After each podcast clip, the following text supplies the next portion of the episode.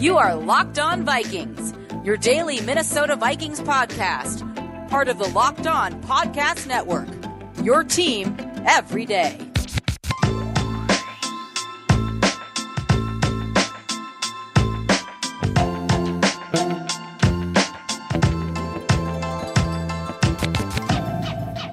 Welcome in, everybody, to another week of the Locked On Vikings podcast, part of Locked On Podcast Network, your team every day.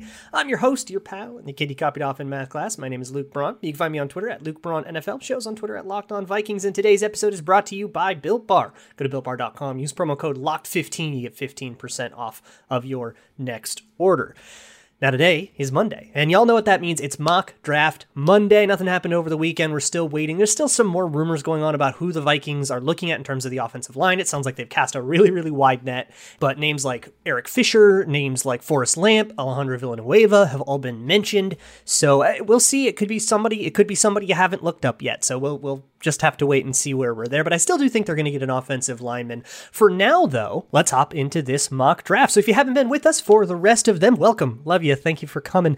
Uh, so the rule set here is I just can't pick anybody I picked in the uh, the last drafts. I can trade around. I can do this. I'm using the the, uh, the Draft Network mock simulator.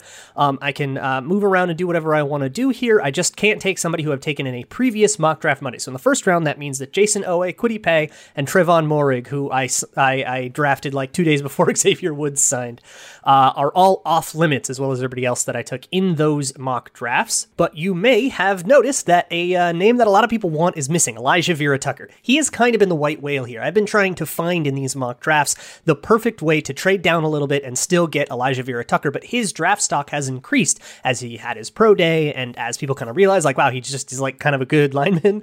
So last week I traded down to 17, just three spots. I still missed out on him. Arizona took him at 16. So this time I'm not taking any chances. I'm still going to go down one spot. I'm going to go down and trade with the New England Patriots because Justin Fields ends up on the board in this particular simu- simulation. In this one, he fell all the way to the second round, which might have a lot to do with the narrative surrounding him and stuff and how the 49ers are like really into Mac Jones, I guess, or something like that. Uh, so they might have tweaked the simulator for him to, to fall a little bit further, but he's on the board. So Justin Fields is there on the board. He's the only quarterback there.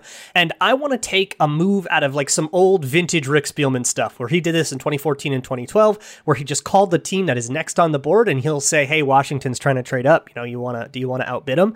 Uh, and basically get some free value that way. Or maybe literally call Washington and New England and say, Hey, you know, you guys bid against each other. And Washington, obviously, have to do so much better because you're so much further down the board. So I figured in trying to simulate that, I could move down a little bit and pick up something. Now, you can't pick up a lot moving down one spot from 14 to 15, but considering that it's like for a quarterback, I figured I could justify picking up a third round pick in exchange for a fourth round pick. So I took pick 119, the first fourth round pick the Vikings have, and I slid it up to pick 96 in exchange for going from 14 to 15. That seems fair. It's actually a little bit too favorable to the Vikings to be that fair, but I figure for a quarterback, I think we can justify that. So we're picking at 15, and Alijah Vera-Tucker is still on the board, of course. So we're going to take him. We finally get to talk about this guy. So he switched positions every single year at USC, which, as you know, I think kind of diminishes your performance. So we kind of have to adjust for that. If he gets to stay at the same position, you would expect him to kind of get used to it, get some momentum, and get even better.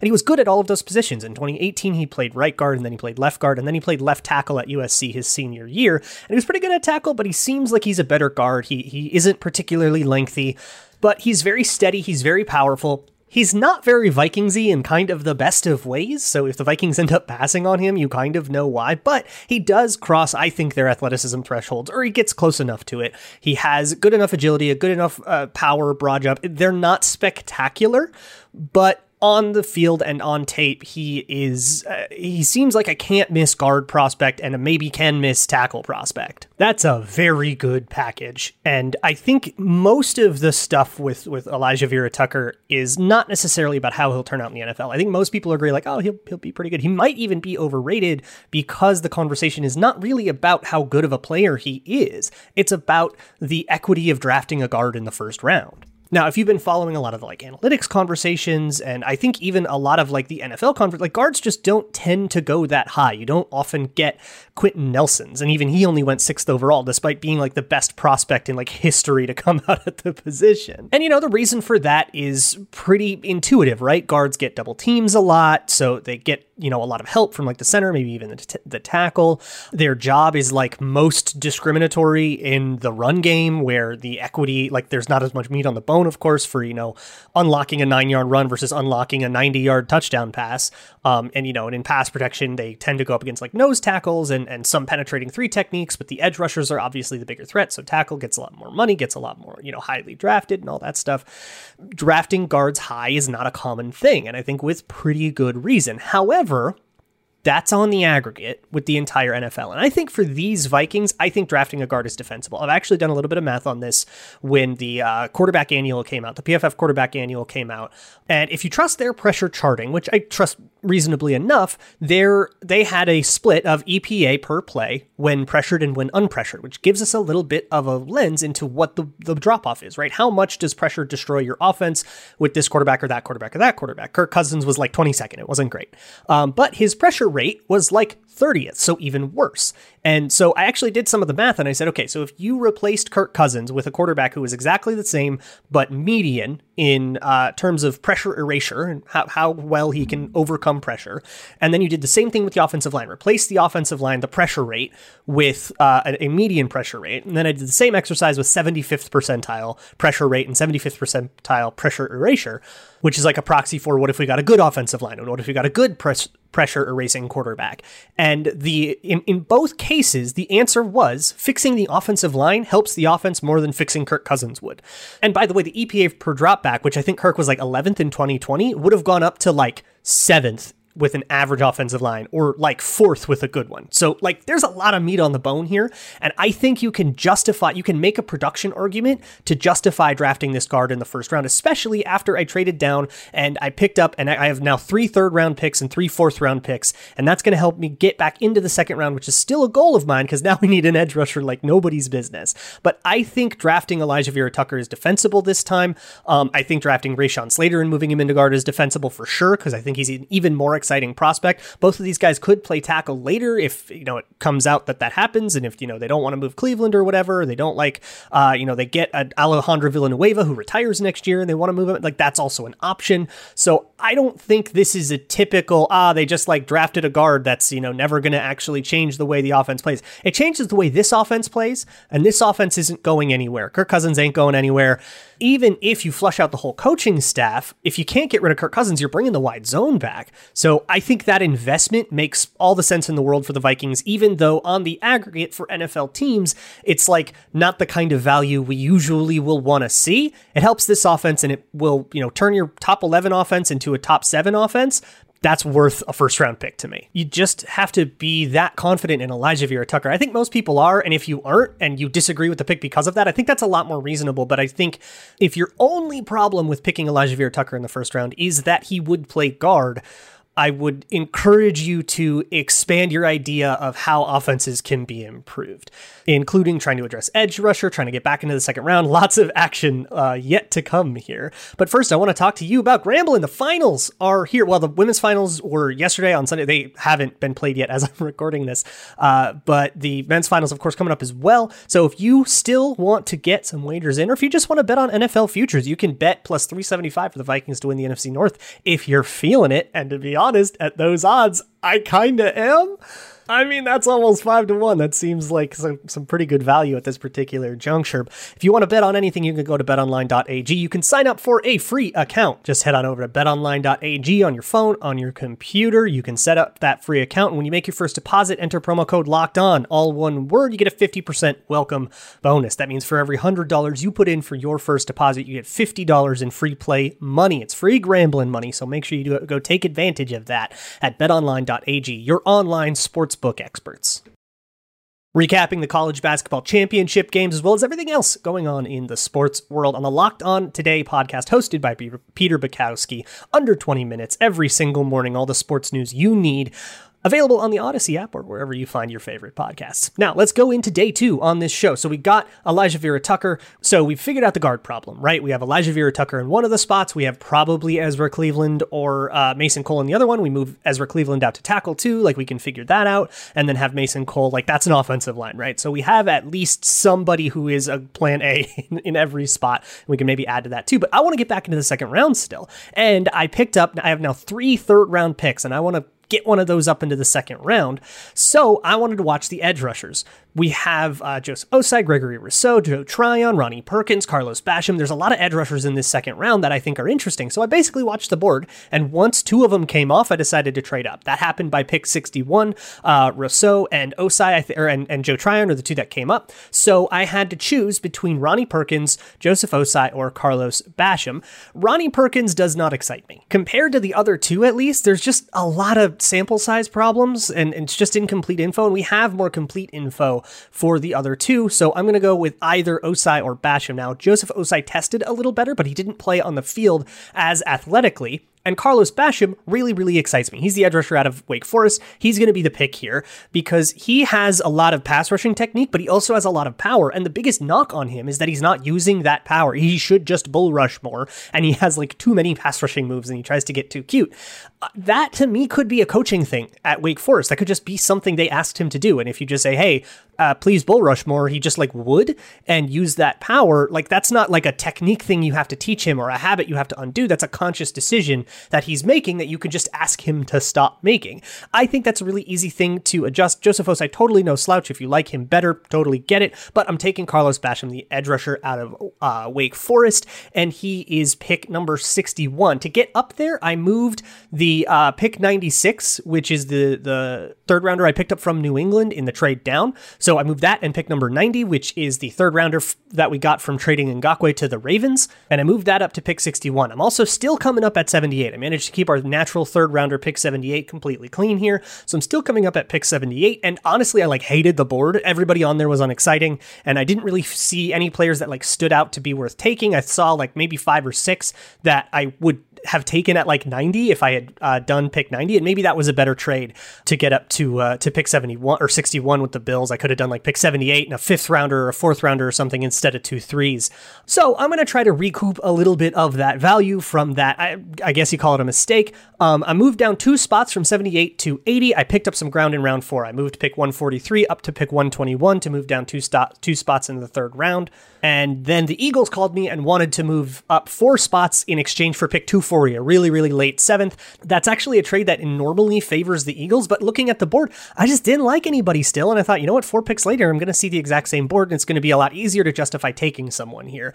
So, now that I'm down to pick 84, there was only one interesting wide receiver left, and that's Tylan Wallace. He's not my favorite third round receiver. I think I like uh, Dyami Brown better. I like Amon-Ra St. Brown a little better, but I would be okay with Tylan Wallace. He didn't test great um, he he ran a four four eight forty. That's not like a deal breaker, but it's not excellent.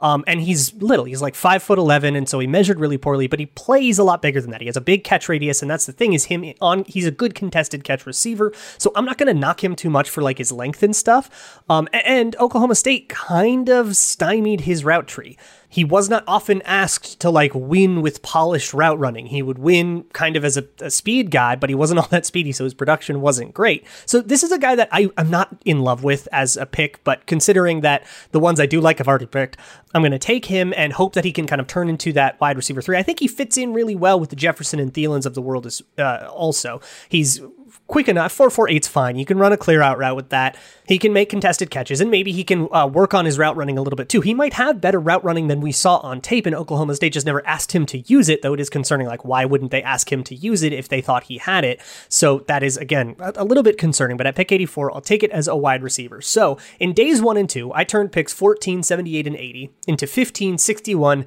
and 84. So I moved those two third round picks up, got one into the second round, and it only cost me moving down one spot in the first round, and I had to pay pick 143, one of the fourth rounders, to get all that extra value. I think I navigated that a lot better than I have in some of these previous mock draft Mondays as I'm getting to know the board a little better. And also, you know, moving down one spot in the first round wasn't costly at all because I would have just taken Alijah Vera-Tucker if those trades fell through, and I still got Alijah Vera-Tucker. The other interesting thing is that Justin Fields was on the board, and I didn't take him. I traded down and let somebody else take him. So that's probably like the narrative for this draft now, and I probably guaranteed that is comparing Kirk Cousins to Justin Fields. And if Justin Fields has a better career, like I'd probably get fired for doing that, which would ultimately be ironic after all this. You know, Rick Spielman finally takes a guard and it's the pick that gets him fired. But I think I maximized my value well and I think all of these players are going to get on the field, and if not start, they will contribute right away. And they're re- relatively exciting players. I like Alijah Vera-Tucker. I really like Carlos Basham. I've seen a lot of people compare him to Everson Griffen, and I don't think that's too far off base. And even Tylan Wallace, who I'm not truly excited about,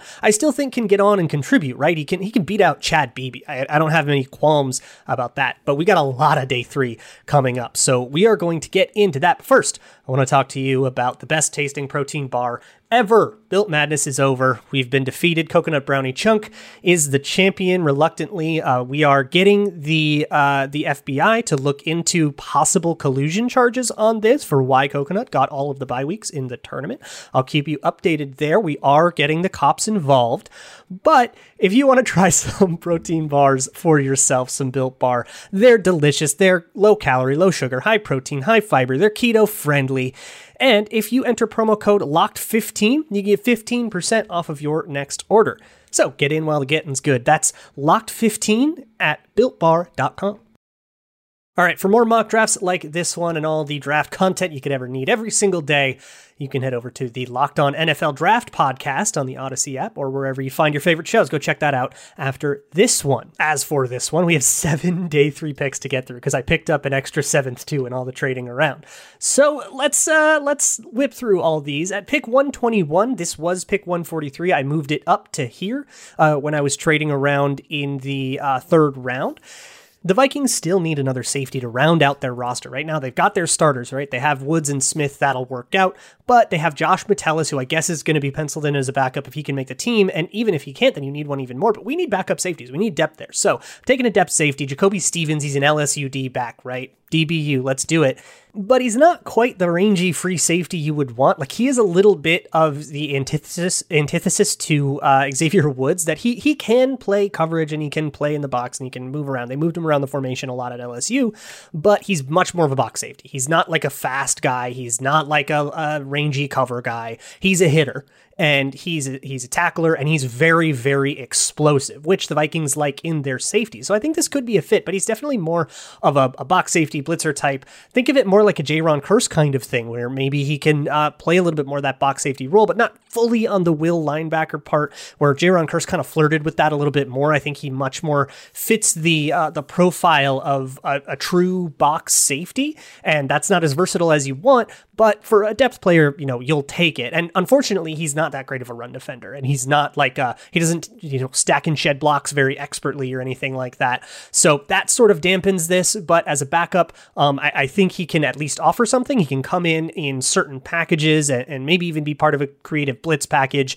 I think Zimmer can find a use for this guy if he had to put him on the field, um, but otherwise, you know, he'll just be a special teamer. At pick 125, I took a total flyer on another interior offensive lineman. I took a guard, David Moore, out of Grambling. So this is a small school player and he opted out in 2020. That means we are going to have to take everything with a massive grain of salt. He had not a great eh, agility score. He might not be on the Vikings board because of all of this, but he has crazy, crazy power. He can anchor, he can pass protect right. He's what we want here. And he has, for his weight, he weighed like probably 350 at the Senior Bowl. Grambling listed him at 320, so he's probably somewhere in between there when he did his broad jump, and his broad jump was like over eight feet. It was like eight foot nine or something like that. It was almost like that was that's a really good uh, broad jump for that weight, weight adjusted. It's like an average broad jump for a guard, but weight adjusted, it's very good. And, and so I think the Vikings will be okay with that power. And there might be something there in terms of his profile. He's again, he's he's not like a mover or anything, but he has some decent explosion, and that means that he might be able to get out to the second level and really move guys. He can uh, be a pass protector and maybe he can learn a, a, new skill or two if that you can get his weight down to something reasonable, it's a total flyer for sure. But I think because of the way we've navigated the offensive line so far, we kind of have a lot of guys that are like competing for a job. And so I think just a, a flyer for when some of these things, you know, some percentage of like Ezra Cleveland, uh, Dakota Dozier, Mason Cole, these guys, somebody in there is going to not work out. And so this gives us just like one more variable, another guy that has to not work out for the Vikings to be, you know, completely bare cupboard here uh, in the next couple of years. At pick 134, I picked a defensive end out of Vanderbilt, Dayo Odeyingbo.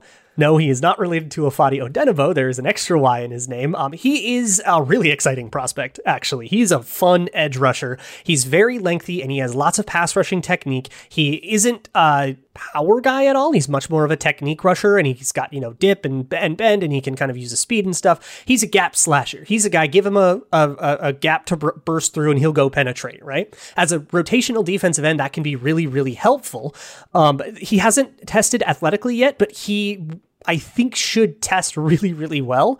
Um, and and he might be a victim. He played on Vanderbilt. They were like 0 and 9. And so he might just be kind of hidden on a really bad team. And that's always going to make it a little bit tougher for you if you're the one good player on a bad team because you have to cover so many other bases that it's not going to let you really, really sing. I think as an, a rotational edge rusher, somebody, you know, kind of rotating in and out with Hunter or with uh, with Carlos Basham now, who we got, I, I think he can provide something even you know in in certain fronts in uh, you know third and short situations, he can be very, very explosive. I think he can definitely provide something, even though he won't be a starter in the fourth round. That's exactly what we want. Uh, we're now to the fifth round. We have pick 157. I am taking Desmond Fitzpatrick. He is a wide receiver out of Louisville. He's a total wide receiver, wide receiver three, steady Eddie type. He fell this far, probably because he has a low ceiling. He isn't a particularly spectacular athlete. He's not going to burn anybody. He's not going to, you know, juke anybody out of his out of their shoes. But he was a consistent producer. He can find the hole in his zone. He's got good enough hands. And for me, with wide receivers specifically, a lack of weaknesses is a pretty big strength. So in the fifth round, I think this is somebody that can absolutely just come in and like be a, a, a just a guy. And then if we really don't like the Tylan Wallace thing, Tylan Wallace just doesn't work out. He just can't get separation, can't run a route. It's like this is giving you a little bit more of a floor because we at least know that Desmond Fitzpatrick can do something and be part of a skill player core. Now, I don't really have a fifth starting skill player yet because unless you really uh, are higher on Tylan Wallace than I am. So I think it's probably a weakness of this draft as a whole. Um, but I am going to get a couple more skill players here because at pick number 168, I wanted to take a tight end. The Vikings need one more to kind of round out their roster, I think. I kind of wanted Tre' McKitty, who was a pl- prospect of the day last week, but I figured, you know, let's mix it up a little more. I want to get to know more than one guy. I'm not just going to keep talking about the same tight end prospect all the time. So Quintin Morris, tight end out of Bowling Green, is the pick. He had a pretty good athletic profile, but he didn't dominate in the MAC at Bowling Green, and that's really concerning, right? He did not have dominating production, and that's why he's here in the sixth round. Um, but it seemed like he ha- was a pretty versatile blocker. They asked him to do a number of blocking assignments, and he seemed to do pretty well with those. I think he can be a blocking tight end, even though that's just not what Bowling Green needed out of him. I think the Vikings will would need that more. And by the way, you know, as a receiver, he's like capable enough, right? He knows how to do a spot route. He'll catch the ball. He's not like completely useless. Um, and it's not like some crazy downside for him like it was for like David Morgan, who ran like a 6'5 40 or something crazy like that. So he's a blocking tight end. And I'm going to take a running back again at pick number 199. I've taken a running back now in two of these. Uh, I'm taking Jermar Jefferson, running back at Oregon State. He can make the reads. He's not a top flight athlete. That's kind of all you need.